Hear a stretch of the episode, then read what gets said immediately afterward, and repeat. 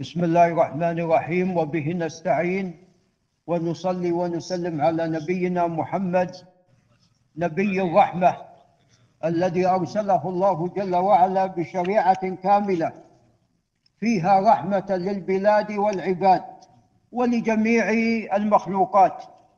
فنسأله عز وجل رحمته نسأله بأسمائه الحسنى وصفاته العلى. اللهم إنا نسألك رحمتك التي كتبتها على نفسك. يا من كتب الرحمة على نفسه نسألك رحمتك. يا رب ارحمنا رحمة واسعة وتغفر بها ذنوبنا تغفر بها جميع ذنوبنا وخطايانا وتغفر لوالدينا ولأهالينا ولذرياتنا يا رب العالمين. اللهم إني أسألك برحمتك التي وسعت البر والفاجر والمسلم والكافر يا رب والإنس والجن أسألك رحمتك يا كريم. اللهم ارحمنا برحمتك اللهم ارحمنا برحمتك اللهم ارحمنا برحمتك اللهم اجعلنا سعداء في الدنيا وفي الآخرة. اللهم إنا نسألك السعادة في الدنيا في الدنيا في الدنيا وفي الآخرة. يا كريم يا رب العرش العظيم. قال الإمام مجد الدين أبو البركات عبد السلام بن عبد الله بن الخضر المعروف بن تيمية الحراني رحمه الله تعالى قال في كتابه المنتقى باب ذكر تشهد ابن مسعود رضي الله تعالى عنه وغيره. ومن المعلوم أنه جاء عدة أنواع من التشهدات. نعم. فهذا هو الآن سوف يذكر المصنف تشهد ابن مسعود وغيره مما جاء. نعم. وإذا أتى والأفضل أن الشخص ينوع مرة هذا ومرة ذاك. وإن اقتصر على واحد فلا شك قد أتى بالمطلوب. قال عن ابن مسعود رضي الله عنه قال علمني رسول الله صلى الله عليه وسلم التشهد كفي بين كفي كما يعلمني السورة من القرآن هنيئا لعبد الله بن مسعود. الرسول عليه الصلاة والسلام علمه هذا التشهد. قال كفي بين كفي والناظر في سيرة عليه الصلاة والسلام يعني يجد البركة وكيف أن الله عز وجل هيأ له أن يعلم الخلق الكثير. نعم حتى علم الصغار عليه الصلاة والسلام. عبد الله بن مسعود رضي الله تعالى عنه يقول حفظت أكثر من سبعين سورة من فم رسول الله. صلى الله عليه وسلم. يعني ما تعلمها من الآخرين وإنما من الرسول عليه الصلاة والسلام. وهذان ثلثان القرآن تقريبا. وعلم الصغار قال ابن عباس يا غلام إني معلمك كلمات احفظ الله يحفظ احفظ الله تجده تجاهك. نعم إلى غير ذلك. يعني كان عليه الصلاة والسلام يباشر بنفسه تعليم الصحابة رضي الله عنهم. ولذا عندما اختلف عمر بن الخطاب وهشام بن حكيم رضي الله تعالى عنهما في تلاوة بعض الآيات من سورة فأخذه عمر بتلابيبه وأتى به إلى الرسول عليه الصلاة والسلام وقال هذا قرأ خلاف ما علمتني. فقال دعه يا عمر اقرأ. يا هشام فقرأ. قال اقرأ يا عمر. عندما قرأ هشام قال هكذا أنزلت. قال لعمر اقرأ قرأ قال هكذا أنزلت. الشاهد من هذا أنه علم عليه الصلاة والسلام عمر وهشام. إذا علم جميع الصحابة والكبار والصغار. نعم. وحتى النسوة. حفظنا عن رسول الله صلى الله عليه وسلم. فسبحان الله يعني الذي يسر له عز وجل أن يعلم جميع الصحابة الكبار والصغار. نعم. قال كفي بين كفي كما يعلمني السورة من القرآن. التحيات لله أي جميع التعظيمات لله. والصلوات. نعم. وكل الصلوات. ويدخل فيها الفرض والنفل ويدخل فيها الدعاء.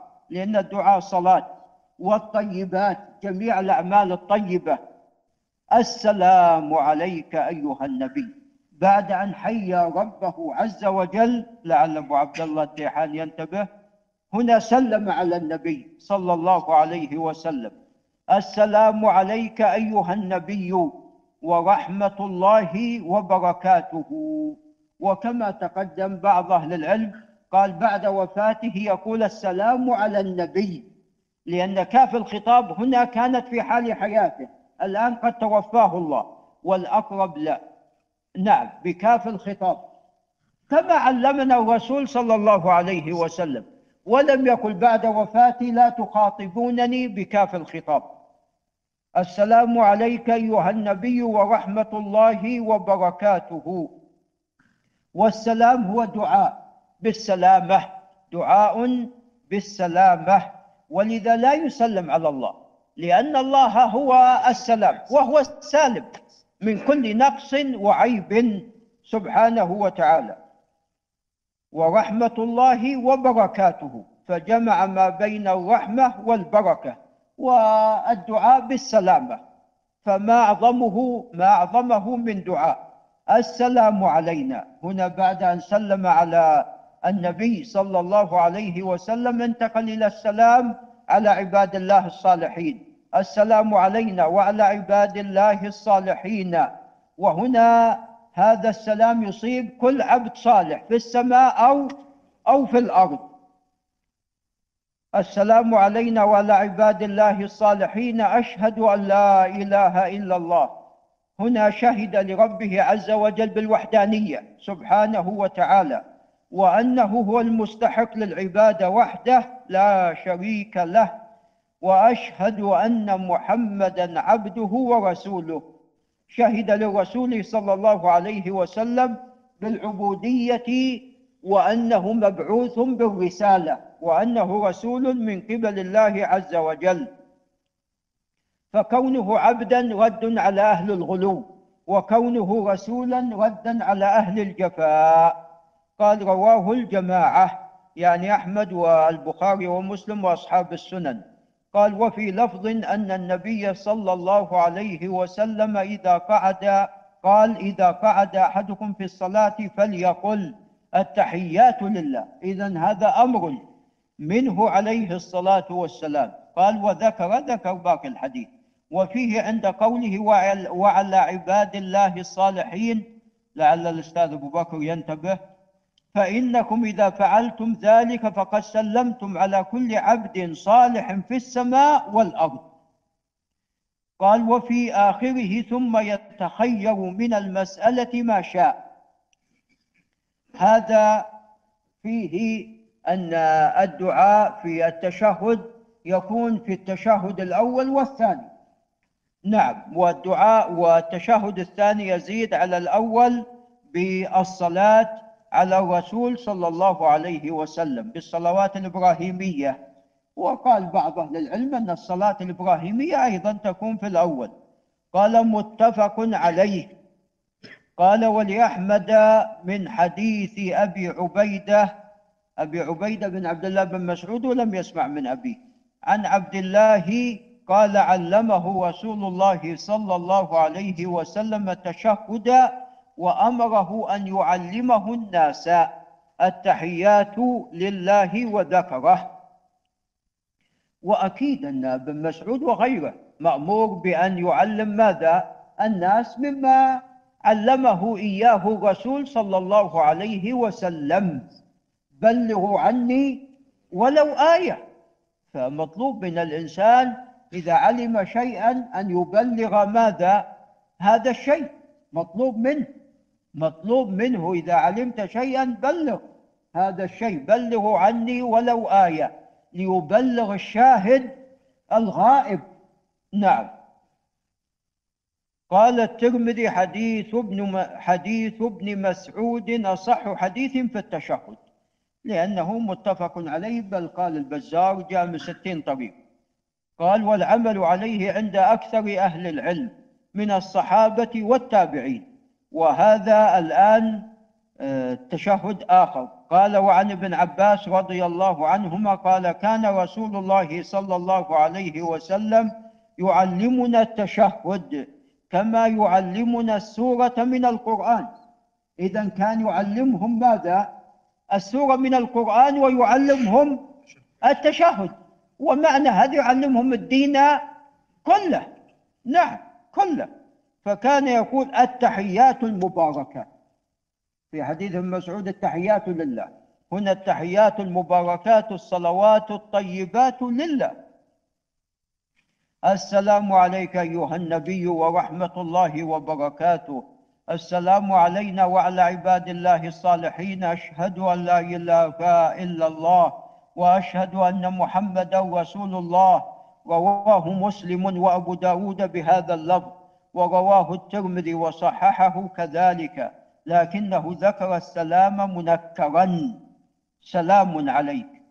نعم. قال ورواه ابن ماجه كمسلم لكنه قال وأشهد أن محمدا عبده ورسوله. ورواه الشافعي وأحمد بتنكير السلام وقال فيه وأن محمدا ولم يذكر أشهد والباقي كمسلم. قال ورواه أحمد من طريق آخر كذلك ولكن بتعريف السلام ورواه النسائي كمسلم لكنه نكر السلام وقال وأشهد أن محمدا عبده ورسوله. قال باب في أن التشهد في الصلاة فرض.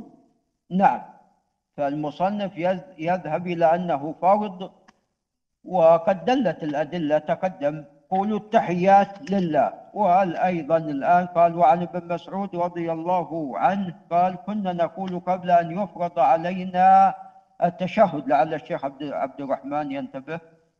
كنا نقول قبل أن يفرض علينا التشهد. إذا التشهد ماذا؟ فرض. قبل أن يفرض. إذا فرض بعدين. فهو فرض. السلام على الله. السلام على جبريل وميكائيل.